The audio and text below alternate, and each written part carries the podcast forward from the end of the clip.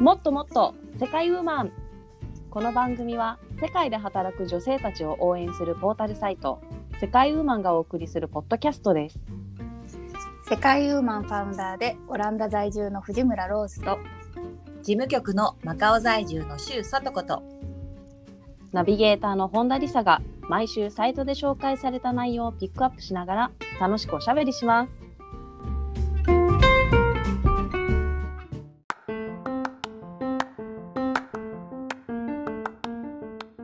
こんにちは。文字起こしの副業をしたことがある本田理沙です。今日もローズさんと里子さんと一緒に楽しくおしゃべりしていきたいと思います。よろしくお願いします。よろしくお願い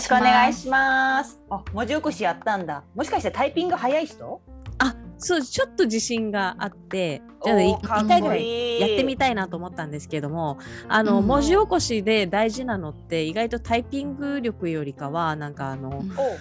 ルールをよく覚えていることなんですよね。ルールを？そうそうそう、なんかこう例えばなんか数字はあのアラビア文字じゃなくて必ずあの漢字で書くこととか、なんかああとか伸ばすときはなんか棒線じゃなくて、うん、ああって書いてくださいとか、そういう細かいルールがたくさんあるんですけど、えー、なるほどね。そうそうそう、えー、それをちゃんと覚えて正しく納品しないといけないっていうところが一番難しかったなと思いましたね。えー、えー、すごい、はい、これね、やってみないとわからないことですね。そうだね。そうなんですよ。なんで、まあのまあ、やるにはやったんですけれども、まあ、楽しかったですけれども、うん、ちょっとあの、うん、あれですね、時間の割にはやっぱりこう稼げないみたいなところがあったんで、あの、あ、そうなんだ。はい。うん、まあ、あの空き時間にできるのは良かったんですけれども、あとあの、はい、先方の都合でちょっとあのプロジェクトがちょっと一時中断してみたいなのとかあって、うんうん、結局続かずっていう感じでしたけれども、うん、はい。なるほど。お二人はなんかあの、はい、副業したことあるのかなっていうのを後で聞きたいと思いますので、ちょっと教えてください。はい、先にコラムのご紹介させていただきたいと思います。はい、はい。今回のコラムはにせんにじゅういちねんはちがつじゅうはちにちベトナム在住の平弥生さんが書いてくださったコラム、法律で副業を禁止することが禁止されているベトナムの働き方 副, 副業事情というコラムからさんにんでおしゃべりしていきたいと思います。うん、はいはい、お願いします。はい、そうですね、うん、副業ですね。まあ、今回そうそう、うん、このテーマを扱うにあたってあの、はい、インスタとインスタグラムとフェイスブックの方で、うん、あの質問したんですよね。はい、うん、そうですね。初めてね、はい、初めての取り組みなんですけれども、はい、質問に、うん、副業についてどう思うっていう内容で質問をしたところですね、うん、回答をいただきましたのでご紹介させていただきたいと思います。はい、はい。えー、ピースメーカープロジェクト、プロジェクトさんから、日本全国、うん、世界各国で子どもをつなぐ多文化共生キャンプというね、回答をいただきました。うん、これを副業にしたいということでしょうね。そうですそうです。はい、うん、私はそのちょっと答えやすいようにね、副業したいにしたんですよ。したいとしたらどんなことっていうふうに聞いたんですよね。ああ、うん、はい、うんうんうん、なるほどなるほど。それでこれを副業にしたいということだったんですよ。結構意識高い感じのすごいですね、内容ですね。うん、なんか副業というよりも夢みたいな感じじゃないですか。やりたいことのリストでね、きっとね、あ、あるんじゃないかなと思いますけど、うん、確かに何か 本, 本業は他にあってさらにね、うん、こんなすごいなんか子どもの未来に良さそうな活動、うん、素晴らしいですね。そうですね、すごいもうやりたい気持ちがいっぱい詰まってるんでしょうね。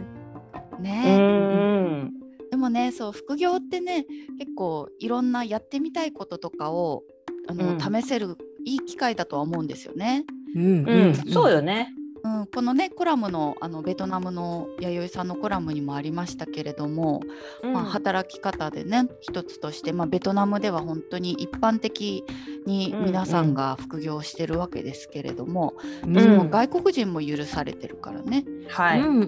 ん、みんないろんな可能性を試して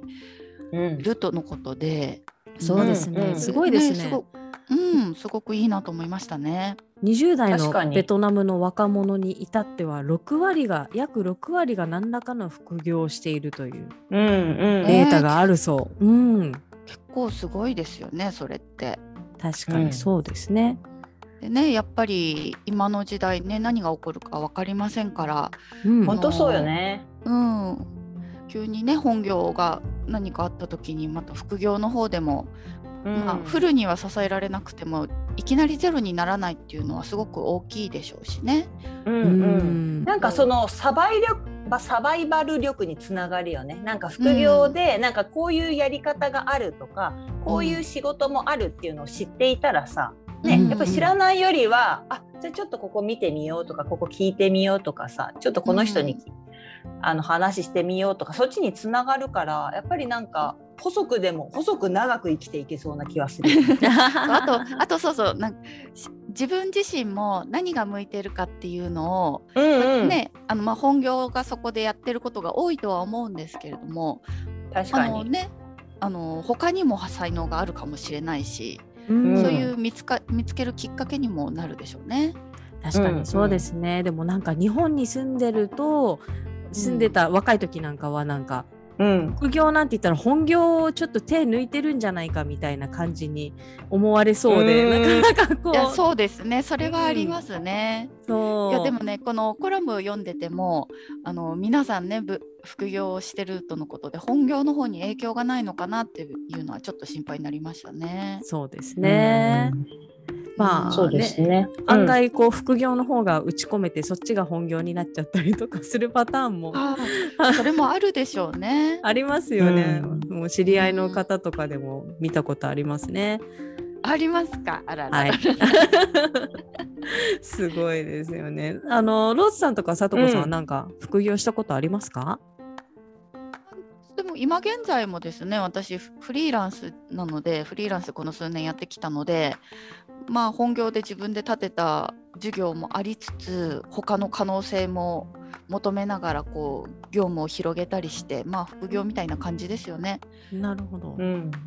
うん、そうですね私もなんかその副業っていうのがあんまりイメージできなかったんだけどというのを私例えばその就職例えばじゃあこの企業でくじごじで働きますとかってそれ以外の時間で何かするっていうイメージが多かったんですけどただ私もそのなんていうんですかねあの就職する就職するっていうかそのオフィスの仕事に就職する前はバイトの掛け持ちとか余裕でやってましたからなんかそれ、 それは副業じゃないんだよなみたいな感じでなるほどなるほどなんかその、うん、その辺がちょっといまいち分かんなかったかなみたいな、はいはい、いうところはあったりするかな。でもそれも副業でしょうね。あの複数の服なのあの違いは確かに確かにダブルワークそうそうそう、うん私もバイトの掛け持ちしてましたね。あのだから病院の受付と中華料理屋さん、うん、中国に、えー、中国に留学する前に面白いとかねやってましたね、うんうん、そうなんだ意外ですね、うん、なんかでもそうですよね。ね、うん、まあその中華料理屋さんでバイトしてたってのもあれですか中国語の勉強のためとかですよね。まあそうですねたまたまこう通いやすい場所で求人があったのと、まあうん、あの中国語の足しにもなるかなと思って、うんはい、でね、まあ、そのそんな仕事中はそこまで中国語は使わないですけどただあの厨房の方たちは皆さん中国の方 で,、うん、で私の留学先になってた北京の方もいらしたんですよ、うんうん、おででねなんか人か何か紹介していただいたんですよね。北京であったわけではないどうだったかなでも、うんうん、思わぬご縁があったなと思いましたね。あー、ね、あとね、うん、これから北京に行くっていう時になんかなんとなくでいいからちょっと免疫みたいなのついてたらちょっと違いますもんね。あ確かに、うん、あの北京ってそうだね、そう北京って北京語あの北京のアクセント訛りが結構あるんですよ、はいはいはい、巻き舌が強い早口なおうおうおうすごい分かりにくいんですけど、まあ、その人の喋り方をみんながしてたみたいな。あ確かにね、うん、ちょっとねあの勉強しててこう中国語聞いたりもしてたんですけど、ええ、あ、ええ、何さんだったかなシュウさんかなうんうん、鉛と一緒だと思ってこれかーみたいなね、はい、だからまあなんか世界が広がることにつながるかもしれないですね。あ、うん、それは本当あるかもね。うん、うん、このベトナムのね、うん、あの副業をすることを禁止するっていう法律なかなかいいですよね、うん、オランダは副業 OK なんですか？副業 OK だと思いますね。ちょっと法律まで調べてないですけれども、うんうん、禁止とかはしてないと思いますね。だってうちの大家さんだって大家産業と多分建設会社系かな、多分副業ですね。おなるほどね。あと そうですね、はい、うちの息子がプログラミング教室に通ってるんですけど週末に、うんうん、その、その先生も普段はあのオランダの企業で、まあのエンジニアとして働いていて週末日本の子どもたちに向けてプログラミングを教えてるんですよね、うんうんうん、なるほど。がちゃんとこう税務の申告をすれば多分大丈夫なんだと思います、うんうん、うんでもなんかそういういろんなお仕事をね掛け持ちしたりとか副業できたりするのができる人っていいなって思います、うんいやわかるすごいなんか生産性高い人やないって思うよね。そう、そうなんですよね。うん、そうなんだよ。私でも逆に私一本よりもいくつかやってる方がいいです、うん、まあいくつ、まあにこかさんこぐらいでしょうけどねせいぜい。あのそういう人が本当に羨ましい。なんかね、うん、あのやりたいことがね全然違う方向にふたつあったんですよ、うん、学生時代から。あ、そうから、うんうん、お芝居がしたいのと、うんまあ、あのビジネスがしたいって思ってて全然違うじゃないですか、うんうん、だからもう大学も、うんうんね、大学もどっち系か迷いましたし、うんうんうんうん、ただやっぱり今勉強してきたんで勉強に行く方が自分的には自然だったから。あとね、うんあのまあ、大学に通いながらあの他の演技の学校とかも行けるなと思ってて、うんうん、そこがねずっと自分の中でこう難しくてでもどっちかに決めなくちゃいけないですじゃないですか、うんはいこれね、難しかったんですけど、まあ、なんか流れでねだんそんな売れず売れずに来たのでまず副業を せ, せざるを得ずいろいろやってみたけど、うん、なんか私の中で結構バランスはいいなって感じはしてますね、うん、なんか脳の全然違うところを使う感じがいいじゃん。どっちもね使ってて、ねなんかね、使わないとね、うん、私すっごいのめり込むんですよもう一つの方にね一つの方にすごいのめり込んでもプライベートももう何もなくてもいいぐらい没頭するしてしまうので、うん、いや逆に羨ましいけど ね, ねいい時はいいですよ、ね、いい時はいいですけども、うん、あの悪い方に行くともうひたすらハマりますからだからいつかやってる方が私はバランスが取れるなって感じがしてますね。あ、そうでしたね。なんだっけそれ言うのほらマルチマルチ何やったっけマルチさんあマルチあのほらあの本のレビュー書いたじゃん、えっと、マルチマルチポテンシャリストみたいなそういうそうそうそうそうそうそうそう前ねあの世界ウーマンのブックレビューにも書いたんですけど、うんうん、そういうマルチポテンシャリストのなんたらっていう本があってそれでねまさにあの副業の勧めみたいな感じなんですよね、はい、ああそうかそうかうんまあ、そういうはそういう働き方もあるよみたいな感じであれこれ私のことじゃないのって思ってうんでもねその副業する人の中にもいろんなタイプがあるらしくって、うん、自分はまた何型かなっていう考えたりもできますしね、うんうんうん、すごくこれ面白かったです。うんそうかそうですね。おーさとこさん思い出してくれてありがとう。はい、かもうズバリズバリその話でしたからね確かその本は、はいねはい、タイトルがですねマルチポテンシャリスト好きなことを次々と仕事にして一生食っていく方法。あそうそう、はいはいはい、いいタイトルだよね、はい、好きなことを次々としていくんだよ、はい、いやそうこのタイトルが面白いなと思って素晴らしい、素晴らしいよ本当にこれね多分現あとエミリー・ワップニックさんという方が書いた本で、うんうんまあ、訳翻訳なんですけどこの日本語訳がねすごい、うん、分かりやすいというかね次々としていくっていうねそうね、うん、世界ウーマンのブックレビューのページにもあの細かく概細かくというか、まあ、あの概要が書いてありますね。はい、さんの、はい、そうなんですよ、ね、これもぜひ見てもらわないと、はい、うんうん、えでもさね、なんか同時にいろんなこととかやってるとさ、絶対どれかが未完結のまま終わったりとかしないんですか？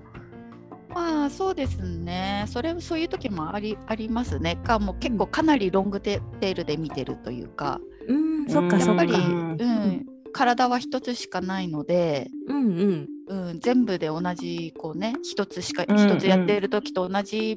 ようにはできないけど、でもたまにねその相乗効果で、うん、が出たりもあるので、うん、そうですね、まあ、おろそかになっちゃうこともあるかもしれないですけど、それよりむしろ、うん、化学反応に期待と言いますか、うん、いいねそっか、そういうタイプの人もいるかなと思いますね。視点が違うな、さすがですよ、うんうんうん、でもなんかね、そうやって本業となんか副業やってる方で、うん、なんかその本業中に副業をやる人とかっていないですか、うん、この住み分けがほらね、できないというか、はいはい、そうそう、うん、なんかいたよ、確かいた、うん、いたんか昔 前, 前職場にね、そうそう、本業のまだ修行修行中か修 行, 修, 行修行中だね、はい、修行中まだ終わってないのに、はい、あの副業のなんかその資料とか持ち出してきちゃって、それで ピーシー でやってるみたいなのを、はい、そうそう、あらあら、あったりとかして、それはそれはがっつりやってます。スタッフの人がそう、それで、はい、それでチクリみたいな、あの他のスタッフからこうあのさとこさんこんなことやってますよあの人みたいな感じで入ってもう厳重注意ですよね。そしたらはい呼び出して厳重注意みたいな感じ。そうですよね、だってメールの対応とか絶対来ますもんね。うーん、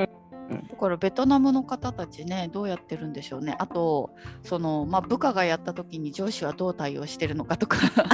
そうだ、ね、気になりますね、うんうん、まあね、うん、本業に影響がなければみたいな感じなのかな、うん、ちょっとゆるく。でもやっぱりね、その時間帯はやっぱりね、お金払ってるわけだからみたいな。そうだ、ね、そうそう、コミットをしてる時間はちょっとねみたいな、やっぱりそうですね、ところは会社側としてはあると思うけどね。でもその人から見ればその分ちょっと長く働くからとか思ってると思うんですよね。ああか勝手にね。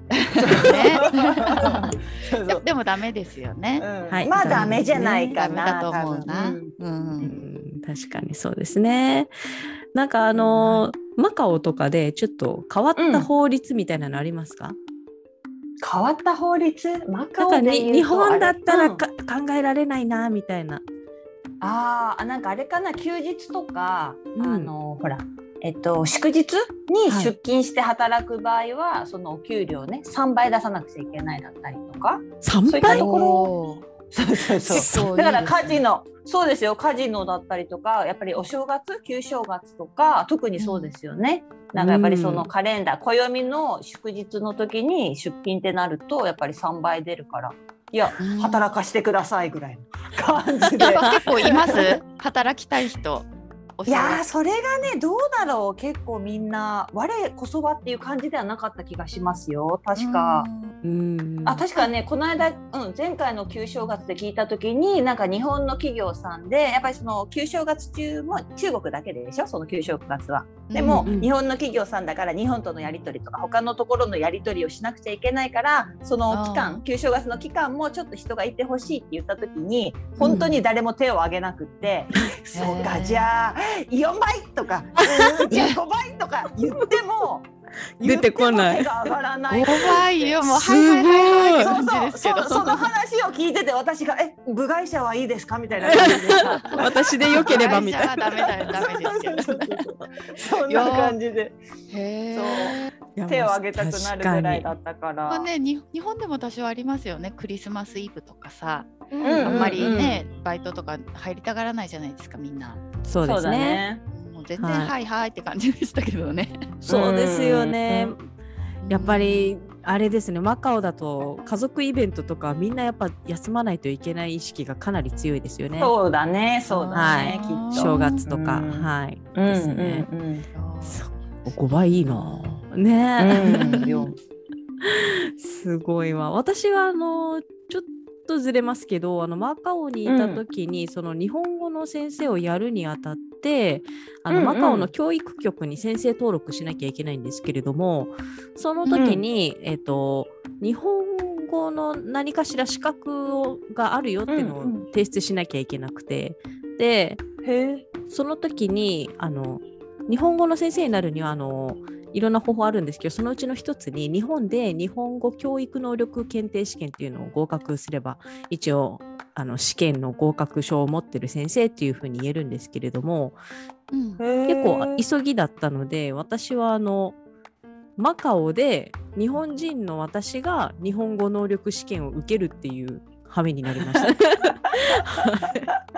私はちゃんと日本語の能力がありますよって、人に教えられるくらいの能力がありますよっていう証明のために、はい、えー、そうそれを出さなきゃいけない。それはやっぱりいっ級とか受けるわけ、うん、一番高いさレベルの級を受けてとかそういうこと？あ、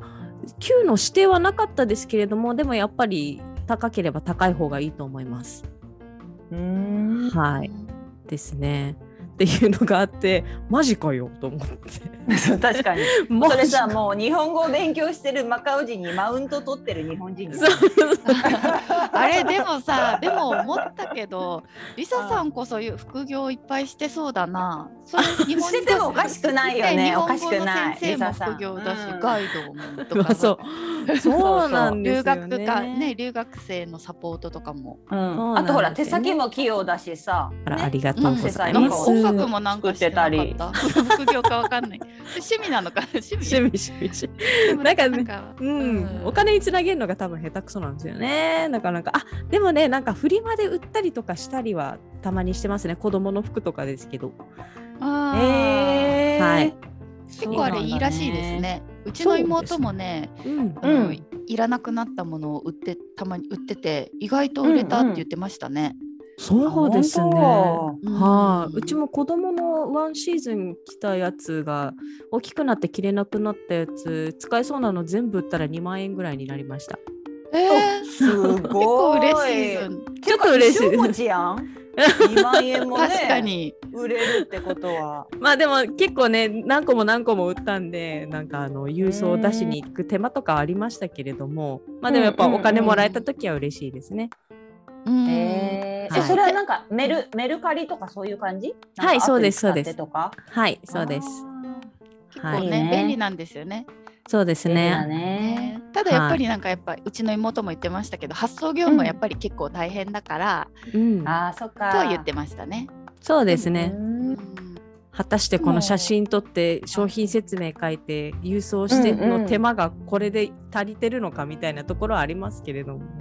うん、おでもね、ほら自分がいらなくなったものを誰か有効活用してもらえるっていうのは、うん、そうだね、環境問題の方にもいいですし。そうなんですよ、本当に物によってはもう全然まだ使えるみたいなのがあって、ありますよね。そう、ただサイズアウトしたからっていうのがあって売ってみたりしてますね。うんうんうん、うん、オラ、オランダもね、オランダもそういうのがあって、マーケットプレ、プレイス、えー、私もちょっと、うんうんうん、物が増えてきたので売りたいなと思ってるところですね。あと、それもアプリなの？うん、アプリとサイトなのかな、えーはい、うーあんまりね、今までそういうの使ってこなかったんですけど、うんうん、ちょっとね、結構みんな使ってるみたいなので、日本人の人たちも、はいはい、うん、いやそうですよね。やっぱり使えるものはね、どんどん使い回した方がいいですからね。うん、これでまた新たな副業に目覚めちゃったりした、はい、そうだわいいですね。え、じゃあ逆にね、さとこさんはなんか、うん、もし新しくなんか副業したいと、うん、なんかあったら、うん、副業、そうですね、したいと思ったらなんかやりたいものありますか？うん、そうですね、私ね、まあ、今回この副業をテーマにして、やっぱり今ほらクラウドソーシングっていうの、やっぱりどこにいてもみんな家からアクセスして、うん、でそのほらやっぱり仲介してくれる、そのオンラインで仲介してくれる場所があって、で依頼主と受け手がいるみたいな、うん、そういう、まあ、クラウドソーシングね。でシュフティとか知ってる？はい、ランサーズとか、はい、ありますね。クラウドワークスとか、うん、あとはまあ自分のスキルを売るってココナラとかストアカとか、もうなんか今何でもオンラインとかでねを通してできちゃうじゃない？うんうん、で私もその存在は知ってたんですけど、はい、あのあんまりその内容を知らなくて、で今回ね、うん、シュフティとねランサーズをねさっきちょっとやってみたんですよ。うん、はいはい、見てみたの。いいですね。うんうんうん。でシュフティはね、まあ、その名前の通り、まあ、その主婦の方だったりとか、あのまあ家にいて、うんあの 内, 内職みたいな感じでね、そのさっきほらリサさんが言ってた文字起こしだったりとか、あとはなんかよくあるのは、はい、あの Excel の入力だったりとか、あとはこれをちょっと使ってみた感想を教えてください、インタビューだったりとか、はい、結構なんかそういうやりやすいあの、うん、ハードルが低そうなところが、あとりあえずなんか私もなできそうかもみたいなものが多かったんですかね。確かにね、なんかデータ入力とかね、あのーうんうん、記事作成、ブログ作成とかもあるんですね。あ、そうそう、よくなんかライティングの仕事も結構多かったですね。そうですね、うんうん、やったことありますね、ね、なんか。あ、本当、えー、ライティング？なんかカジ、カジノの、えーと、まとめ記事みたいなの書いたことがあります。あー、まとめ記事、確かに、はい、今、今もありますか？まとめ記事。なんか昔結構よく見かけてた気がするんですけど。そうですね、今もあると思いますよ。うーん、はい、なんかテーマ、そうかそうか。あとはなんかドラマのまとめ記事とか。あ、へーそういうのって調べて書くんですか？多分、あ、そうですね、あの私の場合は調べて書いたりしましたね。うーん、なんか、ね、一応今ちょっと、うん、根拠になるものがないとっていう感じでした。ですよね、カジノもね、はい、なかなかディーラーの人が自ら書くわけにはいかないと思うのでそうそうそううーん、そうね。ただなんか私、ね、はい、あ、ごめん、どうぞ。いい？あとなんか単純作業とかもさ、すごい 無, 無償にやりたくなる時ありませんか？例えば あります。あー。あるよね。私、はい、まあもちろん、まあ、テーブルの上だけじゃなくて、例えばその道のさ、あのマカオはモザイクタイルとかをさ、道にこう並べて作ってたりとかするんだけど、永遠こうモザイクのさ石を並べていく、型通りにとか、あとはその清掃清掃員の仕事とかさ、はい、たまにあれいいなって思って見てたりしますね。あー、それはあれじゃないですか。あのちょっと前にさとこさんが数読にハマってたのはその感覚ですかね。なんか単純作業なんだ。そうかな、じゃあ。もしかしたら。もしかしたら。うん。そして、うん、それでいくとさんしゅうかんで飽きるっていうパターンやね。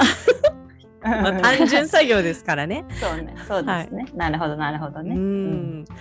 確かにやってやりたいな。まあでもそれもあって私も文字起こしやっと や, やり始めたんですけど、しかも文字起こしもあのあれだったんですよ、うん。やっぱりネット完結なんですけれども、あの雇い主がね、うん、あの中国なんですよ。中国の企業さんだったんですよ。へえ、そうなんだ。そうそうそう。だからへえ面白いなと思ってやってたんですけれども、そうそうそう。もうちょっとまあ、はい。でもちゃんとしてましたよ本当に。なんかマニュアルとかもちゃんと日本語で書いてあって、でマニュアルとかだけだとわからないから必ずこうZoomで説明会やりますみたいなのとか連絡来たりとか。えー、そ, そこら辺も全部副業だったんじゃない？マニュアル、はい、文字起こしのマニュアル作ってくださいっていう説明会開 い,、ね、開いてくださいみたいな。うんうんうん、う, まうまいこと使ってるわ、じゃあちゃんと ね, ね、すごい上手だわ、うん、使い方が。うーん、うん、やっぱりサービスをね必要としてる人と提供できる人がねうまくマッチングできたら、うんうんうん、そういうのがね成立するんですね。そうですね。ちなみに世界ウーマン的にはなんかこう副業みたいなの募集してないんですか？そうですね、まあ、タイミングによってはしてる時もあったりしますけど。そうなんですね、まあ、でも、うん、そうですね、まあでも普段からよく、まあ、参加してくださる方がやっぱり頼みやすいので、うんうんうん、はい、ちょっとねどんなことがなんか得意とか分かるじゃないですか。そうですね、うんうん、だからはい単発でお願いしたりはしてますね。なるほどね、はい、うん、いいですね。副業ね、やっぱりいろんなメリットありますよね、本当。うん、ね、次やるとしたらどんな副業やりたいとかあります？二人は。ああ、副業。私ね、私ね、お寿司屋さんでバイトしてみたいんですけど、こっちのローカルのあの手巻き巻き寿司、細巻き。シェ、はい、シェフの人？うん。作る人ね、厨房の方ね。厨房をしたいんですよ。あの細巻き結構海外に住んでたらあの寿司をね、うん、作ることを求められるません？あのコットラックとかさ、はいはいはい。あのこうね、ことあるごとにまあ学校に持っていく時とか、うんうんうん、すぐなんか寿司っていう声が聞こえてくるんですよね。うんうんうんうん。でまあね。海外出るまではそんな作ったことなかったんですけど、うん、まあでもこう見よう見まねで YouTube とかを見て作って、うんまあ、一応できるんですけどね、それをなんかもっと上手くなりたいなと思って、えー、やっぱりねあの バイト、バイトでやるともう死ぬほど巻くらしいんですよ。確かに確かに外, 外巻き、ね、外, 外巻きって言うんですか、あの海苔が海苔の見た目が好きじゃない人がいるから、うんそうね、あのそう外が白くて、まあ、あの周りにね、うんうん、海苔塗ったりあ海苔じゃないごま、うんうんうん、はいはいはい、塗ったり、はいはい、いくらとかを塗ったりすけどその巻き方はまだまだあんまりやったことないのでちょっとねもう飽きるぐらいちょっとバイトでやって、確かに家でまたポットラックの時にもプロ仕様のを持ってけるといいななんて思ったりしてね一石二鳥じゃない？だって確かにね、うんまあ、確かにね、うん、自分のねなんかスキルに取り込めそうなバイトみたいな、うん、そう修行感覚でしょそれ修行感覚で行くんでしょ決してね本業ではできる気がしないで、そんなにあの立ち仕事は多分慣れてないですけど、はいはいはいまあ、バイトではちょっとやってみたいなって思ったりしてます。あいいな確かに、うんね、厨房系はね必ず役に立ちますからね。ね、でもね、そうだね。でもね意外とやったことないんですよね。なんか日本でバイトしてた時はこうウェイトウェイトレス系表系のばっかりだった、はいうん、やっぱ厨房ってきついですよね力仕事で。そうじゃないかな。うん私もないな、うんうん、あの運ぶ方もね、うん、結構重いんですけど、でもなんかその時に習ってたこととかがこう、うんうん、なんかあとこう片手でねあのこうホテルでホテルの宴会場でバイトした時に、うんうん、その研修でこうやって挟んでこう、うんうん、渡しますってああのサーバーフォークとサーバースプーンがね、はいはい、大きなやつのを片手でねこ う, うまくこう、うん、あの使うんだよね。そ う, そういうのを習ったなとかね、なんかちょっとしたなんかこう、まあ、集まりの時とか、ええ、綺麗によそえたり、うんするしてるするかもしれない。かもしれない。使わ使わなかったらね忘れちゃうんですけど、うんうん、何に活かせるかわからないので、興味があることはねどんどん試してみてもいいかなと思います。確かにね。にそういう時に、うん、はいあの副業を活用してきたらなと思いますね。はい。うんうん、じゃあこんな感じで今回のコラム振り返りたいと思いますがよろしいでしょうか。はいはいはい。今回のコラムはにせんにじゅういちねんはちがつじゅうはちにちベトナム在住の平弥生さんが書いてくださったコラム、いつもありがとうございます。えー、法律で副業を禁止することが禁止されているベトナムの働き方副業事情というテーマでさんにんというコラムからさんにんでおしゃべりをしていきました。えー、では最後にロツさんの方から挨拶をよろしくお願いします。はい世界の副業事情をもっと知りたいなと思った世界ウーマンファウンダーの藤村ローズと、うん、はいそうですね私も各国のなんか特徴ある副業とかねそれ知りたいです、うん、ぜひもしある方リスナーさん聞いていらっしゃったらぜひぜひ教えてくださいねのしゅうさとこと、はいもしマカオにまだ住んでいたらヤムチャ屋さんで小籠包を包む修行をしてみたいなと思った本田理沙がお送りしました。どうもありがとうございました。ありがとうございました。ありがとうございました。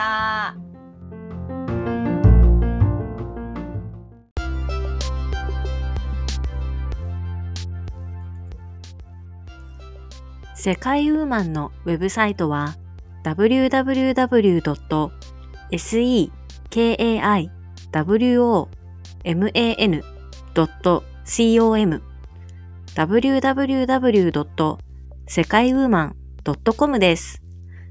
エピソードの詳細欄にも ユーアールエル を記載しています。取り上げてほしいトピックなどございましたら、世界ウーマンサイトのお問い合わせフォームからお寄せください。それではまた次回をお楽しみに。最後までお聞きいただきありがとうございました。